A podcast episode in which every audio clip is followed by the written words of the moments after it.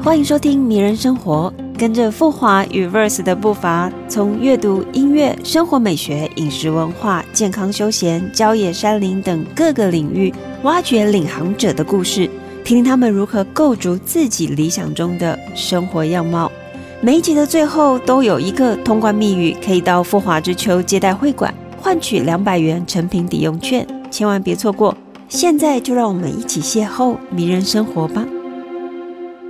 欢迎收听《迷人生活》，我是主持人珊珊。我们今天访问到的是科视野生活的主理人科科。Hello，科科，珊珊好。哦，我们知道科科其实从大学时代就开始接触摄影。那呃，在二零一七年呃，偶然看见高山照片之后，就非常喜欢哦林相跟景致，然后开始走入山林。然后后来发现自己不仅喜欢登山，也喜欢。野营，那呃，现在已经是网络上非常非常知名的科室野生活的经营者。我想问哦，因为科科本人其实看起来非常的秀气、娇小，对，娇小，很难跟野生活就是这三个字连在一起。那我们可不可以请科科先跟我们聊聊，你怎么样呃成为一个登山者，然后变成一个热爱野生活的人？嗯，就跟珊珊刚刚所说的一样，当时候是先开始玩摄影。那某一天看到，哎，高山上的风景怎么跟平地？因为我是台北长大的小孩，这么不一样。那就请有经验的朋友带我上山看一看。那那次的经验也刚好天气很好啦，可能天气糟，可能今天可能就不会有这个科室野生活，也不一定。对，那那次的体验是觉得都还不错，所以才一直在。这条路上，后来继续走下去，这样。呃，是在几岁的时候呢？因为大家都很想知道，说哦，我接触山林的年纪。嗯，那是我大学毕业一年后。哇，那已经算蛮大了。对，就是不是在学生时期就培养的那个兴趣，这样子。你可以跟我们形容一下，你第一次看到的那个景致，你觉得跟平地是哪里不一样？嗯，第一次我印印象很深刻，在合欢山上面，合欢北峰。那呃，整个因为它海拔其实已经很高了嘛，三千多，而且又在棱线上，所以周围是没有树林密闭的那种环境，就很像高山的草原一样。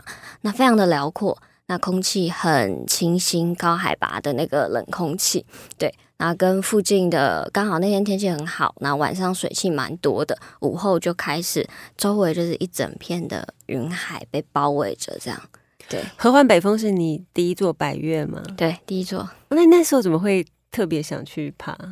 呃，因为合欢山算是比较亲民的路线，就是以新手来说，那我觉得那时候我朋友可能也不敢带我去，比较难的，对，怕我可能没有办法应付这样子。不过刚刚好，我刚好也有爬合欢北峰的经验，呃，大概是在三四 三四年前，其实我就征服过这么一座白云，但我后来就常跟人家说，哎，我其实也是一个登山。呃，家，然后就会开始被嘲笑。那那个时候就是因为一本书啊，就是一本书，想说去去了解山林的美，然后就呃，刚好我们有一个组了一个队哦，张伟雄领军，对，我带大家上去爬，一样就是担心说我们也许可能不是那么能够领略。那你当时是住哪里？滑雪山庄还是？哦，我们那时候其实是两天一夜啦，然后那时候在。环山上面过夜这样子哦，对，然后隔天再去西峰，不知道珊珊知不知道？我知道西峰，但你的体力，那你体力蛮好的耶。对，其实我呃从小啦，体力可能就比一般女生再好一点点这样。对，那你的平常生活，就是你从那次爬完之后，哦，其实你就开始进入野生活了吗？大概多久去一次？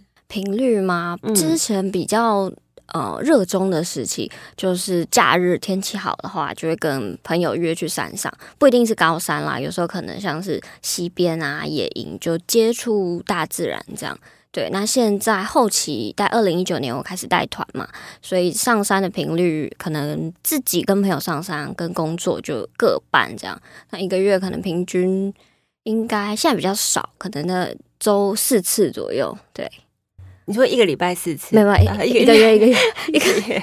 对，那你刚好提到焦山，那如果以因为你自自己是台北人嘛，你爬过哪些焦山？平常最常去的是哪些？平常比较常去还是阳明山那附近的吧，因为它可以连贯到很多地方，那交通也很方便。你可能从 A 点走到 B 点，那 A、B 点两边都有公车这样子。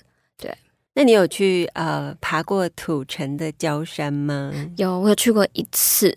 大概两三年前，而且那时候是带我妈妈去，对，有比较亲民的路线这样子。嗯，然后那次的感觉是，这样我好，这样我好像也是，大概是两年前去，嗯嗯，但是感觉还不错，就是也很舒服，然后景致很漂亮。记得好像有走到一个比较辽阔的地方，那也是看整个城市，这样也很漂亮。对。呃，但我印象中哦，那个土城的焦山，其实，在走进去，它会有一种真的是野森林的感觉。然后呃，旁边就是有很多那个呃，就是那种小很多那个登山友会做的指引牌哦，然后感觉很亲切。对我上次好像也是爬上去，然后爬上去之后就自己会呃带着咖啡上去哦，自己背上去喝，对对对，好好棒哦，我觉得那就。对，那样就很，我觉得不就非常非常的让人有那种，就是好像很自在，在一个很棒的环境里面。那你是什么时候开始选择，就透过镜头来记录一下你的活动过程，然后开始分享在部落格？嗯，我大概在二零二零年开始拍摄呃影片，然后后来放剪辑放在 YouTube 上面。那契机是因为当时候我其实也爬了两三年，那也走过。蛮多山头，觉得好像只用照片来记录比较可惜一点，因为其实照片很漂亮，但很多在行程中发生的小细节，其实你会忘记。对，那我为什么会发现这一点，也是那时候就也没有买什么昂贵的器材，就是一台 iPhone 十一，然后就 开始用手机开始。对对对，因为其实像手机那个防抖功能，其实做的都蛮好的。他就开始记录，那回去之后看影片，发现哎，怎么很多很好笑的东西？是我看影片之后才回想起来，哎，原来有这个 parts 的。对，那后来就持续制作影片，这样就把就把它当成可能我十几年后也没有体力再上山五到十天的这种行程，对，那就把它记录下来，这样子。那有没有过程当中得到很好的读者回应啊？或者是 A 就开始想要 follow 你的路线？嗯，有。其实我觉得，呃，我的 YouTube 的观众们。对我都很好，都很亲切。他们都因为有些人可能真的是是呃没有办法身体力行，对，可能是因为家庭啊或时间的因素没有办法走这么困难、形成长天数的山这样。那他们都会谢谢我，就把这样子的美景带回来给他们这样。对，可是像你呃，就是算是很娇小。那我们都知道登山是一个有危险性的，对。哦，所以你当时一开始怎么样去克服那个恐惧，然后去做好准备？嗯嗯，我觉得这个是你必须每次行程下山，你要学会检讨自己。比方说，你这次行程，诶，你的身体给你的回馈是什么？那要配合你当下可能。背的重量，或者是你的路线的难度，还有天气状况，就是纵观所有的因素下去检讨。这样，那你可能这次做不好的地方，下次就再去检讨，是不是东西带太多不必要的东西啊，背太重，导致你身体负荷不了，或者是说你的呃肌耐力不够，然后膝盖容易痛啊，或者是腿容易第二天就没力了。这样子，我觉得要做到可能检讨分析。啊，进步这件事情，你才会能够越越走越困难一点点的路线，然后也是保证自己跟队友是安全的这样子。你都没有想过要放弃吗？放弃哦，嗯，在什么状况下我们会放弃？应该是天气真的很差，那我们觉得上去也看不到东西。那也不是我们这趟来的目的，就没有必要受苦受难，就是上去这样子。在这样状况下，我们可能会选择不要上山顶，或是不要出发。若天气预报本来就很差了，但中途放弃的话，要不就是有人身体状况不好，就是在自己现在可能这个状况已经超出我们大家的能力许可范围内，那我们就选择。其次的路线，这样对，主要在山上一样还是风险管理啦，就可能以大家的安全为第一，这样。所以你大概一次呃带上山，呃最少人数跟最多人数大概是多少？嗯，你说带团的状况吗？带团我们向导比都是一比七，所以就是一个向导配七个团员这样。哦，那有没有一些年龄的规定，或是身体啊？这点倒是还好诶，但呃，我们会行前就会跟大家说，登山真的是一个有风险性的运动，这样，那会记录一下大家平常的登山经验是什么，参照去比对一下，但不会特别去限制说你怎么样就没有办不能来这样。对我，我觉得呃，就是带大家上山，心里真的要承受蛮大的压力哦。我记得那一次我们去合欢北峰的时候，我们有一个团员，嗯，可能不大习惯高山的空气，嗯，所以他就会一直说他好像就是不大舒服。那我们也知道他真的是不舒服，然后有点呼吸困难，然后他怀疑他得了高山症。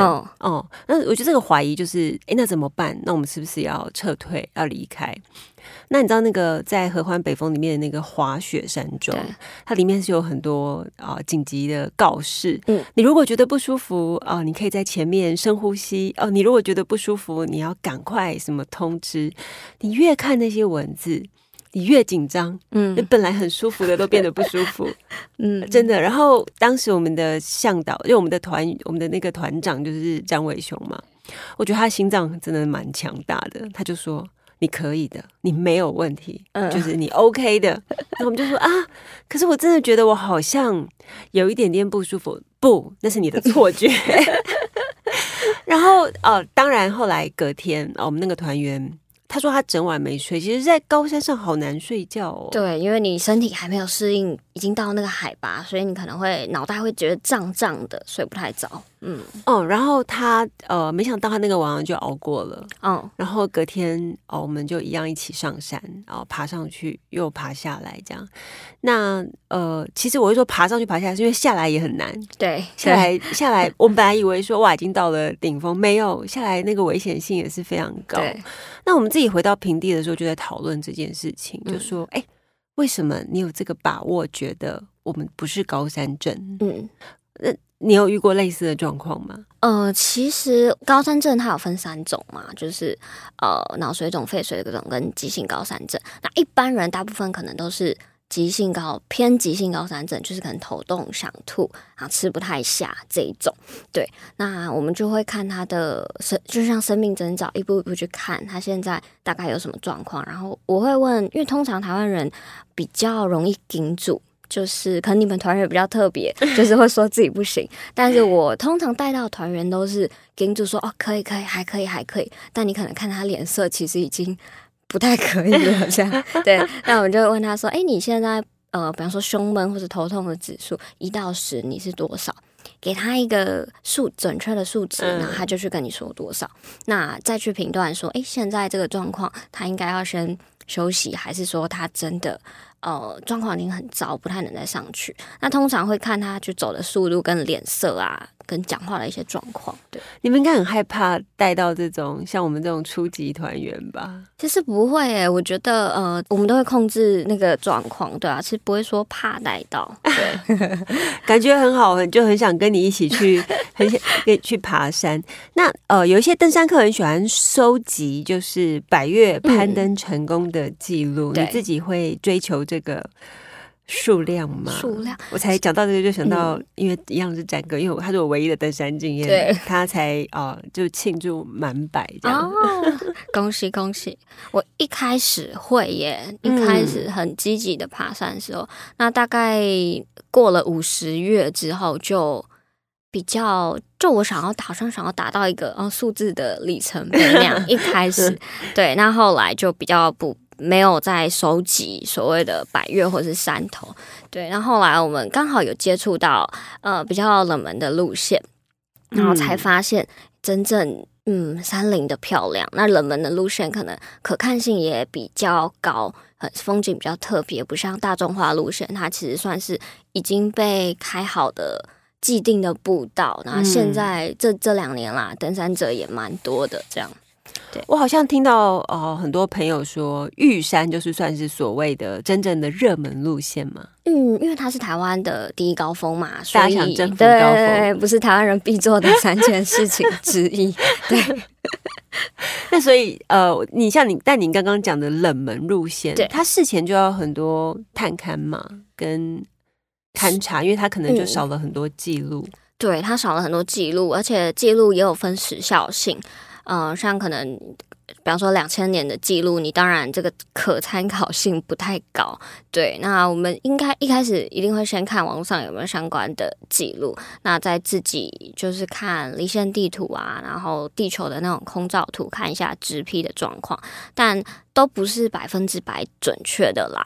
所以，嗯，基本上会可能这条路线安排好的时候，可能会有几个撤退的点。那如果在哪边遇到什么难关，只不是我们能力范围可以过得去，或是我们技术装备带的不够等状况，或是突然有一个新的崩塌点，那我们评估太危险了，那可能就会以其他的方式就是撤退啊，或是换一条路走这样。对那哦，在登山过程当中，你最喜欢哪一个环节呢？我先来讲我的好。好，嗯，我我记得我之前呃，就是那一次登山经验，然后我就有先去呃爬那个小旗来，嗯，有，我发现小旗来的那个风景非常的美，嗯而且它会让你，就像你刚刚讲的所谓的冷门路线，因为它有很多的跨越是，你可以知道它是比较呃，好像过一段时间那个土啊、草啊就会覆盖过去，，对，所以我会觉得我好像在不断的 jump jump，嗯，然后哦，然后就好像会有一个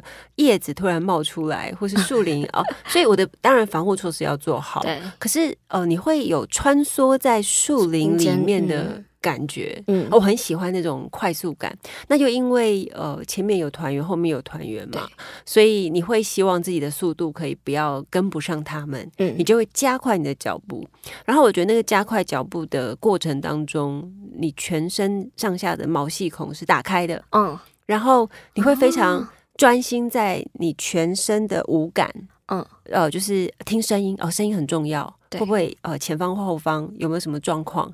眼睛很重要，你要看清楚，但是可能后方也很重要，脚下也很重要，你一一一不小心，你可能就会跌倒或什么呃跌到。我觉得那个时时刻刻紧张的感觉是我非常着迷的过程、哦，原来是这样哦。那好，你好像很适合玩越野跑。啊，真的吗？没有啦，越野跑就是 我们平常都是很快走在山径，那越野嗯跑就是背比较轻的那个水袋背背心啊什么的，然后用跑的那种，你应该整个交感神经会更会更冲上来。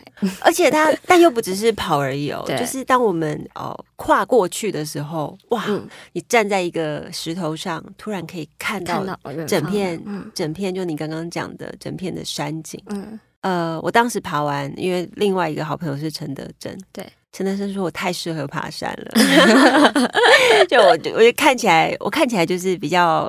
还好像没什么在运动，但我那一次跑完，他们在问我说：“哎、你应该之前有练过吧？”嗯，对，因为我的速度是在陈德正的后面，我是嗯排第二这样。不过因为其他都是巴卡，所以也没什么好讲的。那你自己呢？你自己最执着迷哪个段落？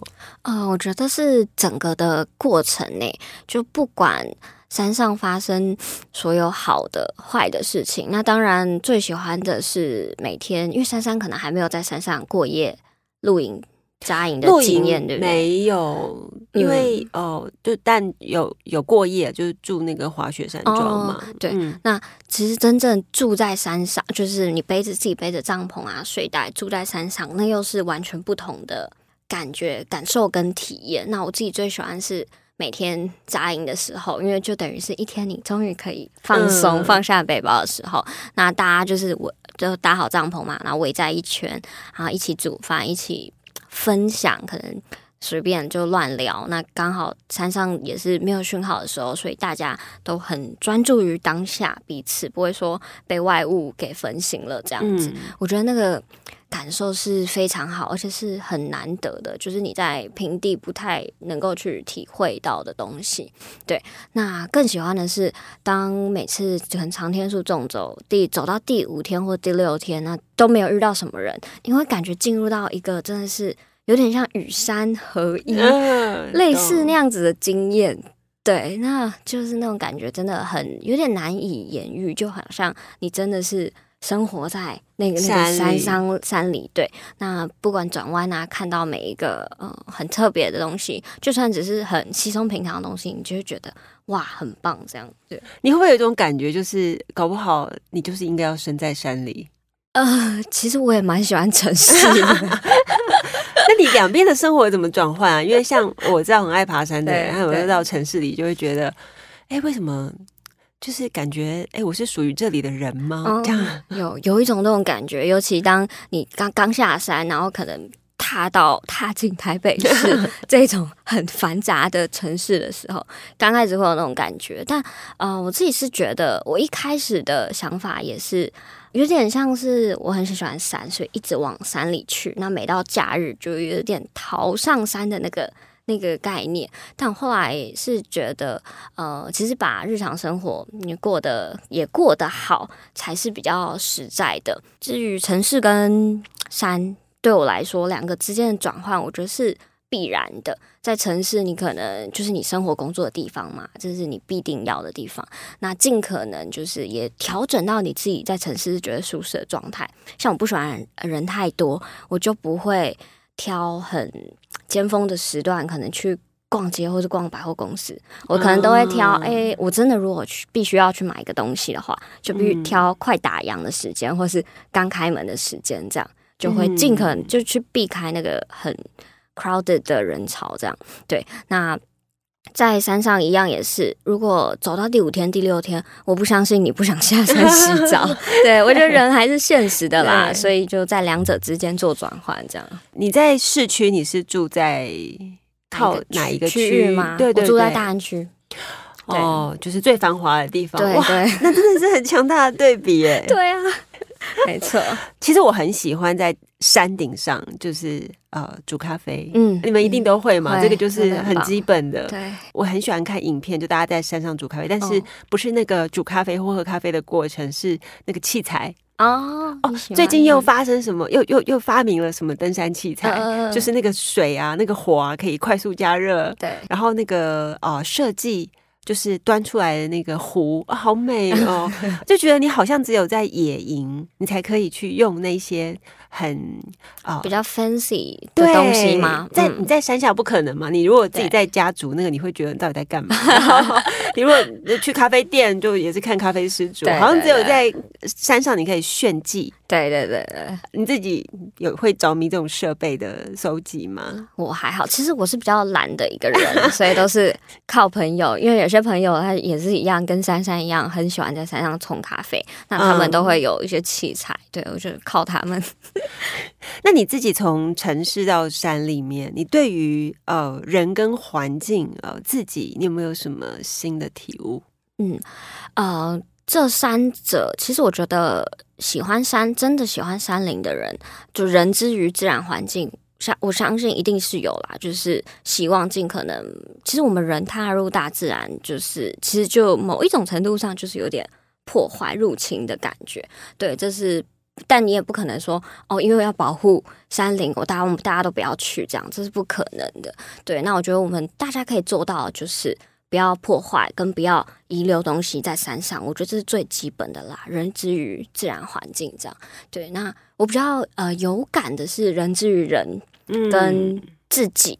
因为我发现呢，在山上，你有没有发现，大家经过明明是不认识的人，就会互相打招呼，嗯，你早安，你好，加油，这样，对对对，你应该也有稍微有点体验，台北台北来的哦，对，类似这种，我发现真的是跟呃在城市完全不一样。我在城市，你根本也不会跟陌生人讲到话、攀谈或打招呼，对。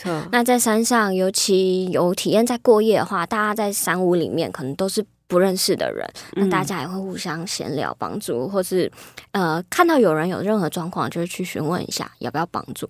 那我觉得在山上的人都是很无私去帮助他人与奉献的。像我们山上其实有很多志工，就是帮忙，他们都是呃无心，可能就是只有交通费，然后在山上帮忙整理环境啊，或是。一个月可能上来几天。哦，这真的很感动。对对，我觉得这是我在爬山这么久以来的体悟啦，就是觉得这世界是还是有善良的这样。对，那这个就会返回到我自己，就我自己也会觉得，真的是应该要多奉献，或是要跟。啊、就心要放宽一点啦。对整体的改变，就是长久以来也有改变到我的个性，这样。不过的确哦，因为你在台北的繁华的市中心里面生活，这正好是一个，因为它有啊很多商商业的元素在里面嘛，正好是一个人跟人之间最需要思考距离界限的地方。那山林里面就打破了这一切的规则，你好像进入了另外一个啊新的体悟的世界里面，嗯。蛮好的，所以也蛮鼓励，就是其实，在城市生活的人可以呃试着转换环境，走入野生活。哦台北的郊山啊，对，有很多是可以去行走的，去感受一下树林的美好。不过你刚刚讲的那个景色，我完全可以体会。我觉得高山的树林嗯，跟平地或郊山真的完全不一样对，样。不一样。高山的树林真的是有一种嗯野的美感，就很像吴淑媛讲的荒野。嗯、对，荒野森林就觉得很美。那讲到吴淑媛，因为她哦自己也是很爱看书，也读了很多书。那我自己这边也要问你，就是你最近有没有读到哪一本跟山林有关或让你有所感的书籍？嗯，其实呃，我像我读过一些上高海拔，像陈德正老师的作品啊，或者是一些在高海拔攀登的那些经验，我会觉得是很激励人心的，很就是冒险的那种故事。但因为我自己还目前最海拔最高大概只有到五千而已，还没有到他们那样啊七八千那一种。嗯，还这么 K 对对对 two 对之类的。那种等级，所以呃，应该说我的共感的部分就会比较少一点。嗯，对，就是没有跟这个书这么有连接，这样。嗯对，那我是最近，因后来我们就走一些比较探勘的地方，那我可能会去查当地，呃，不是当地，就是我们台湾，嗯我们走路线当下的历史什么的，就跟我们路线做一个连接，而不是只有爬山。对嗯那前阵子看一本书，叫做《雪峰半月》，它是嗯很老很老的一本书，大概出版于民国六十五年还是到六十九年之间。对，那那个作者。呃，那时候是他在大学的时候写的书。那他跟他的未婚妻在雪峰这个地方，雪峰村，他在以前在阿里山那边，但现在已经没有那个村落了。对，啊、他在那边跟他妻子就一起在那边度过一个月暑假的时间，在写作的日子。那刚好因为这条路附近的路线，我们前阵子有去走过，所以在读的当下，就真的可以很能感受到，诶，他在说的东西，在那个环时间跟环境地点下是怎么样子的一个状况。嗯对，也是跟台湾的历史啦，也是跟台湾这块土地就是有所连接，这样。对，哇，真的是很棒的分享 哦！其实听了我自己也都很想读，我自己也还蛮喜欢。之前我在青鸟书店啊，我都会测跟山的系列有关的书籍。那其实现在在土城的成品哦，也有很多跟呃山啊生活有关的书籍，都欢迎大家可以去书店里面走一走，然后甚至在登山之前哦，可以去看看科室野生活哦，那也去读一些呃让你会觉得心有所感的好书，相信你都可以获得很棒很棒的体会。好，那我们今天节目就进行到这边，也非常感谢科科来到我们迷人生活的呃现场。谢谢那也希望大家因为科视野生活，因为迷人生活，开启你对山林的想象。谢谢大家。今天的节目来到尾声，我们这一集的通关密语是：科科他第一座百越是哪一座呢？只要去到富华之秋接待会馆，说出通关密语，便可以获得富华之秋提供的两百元成品抵用券哦。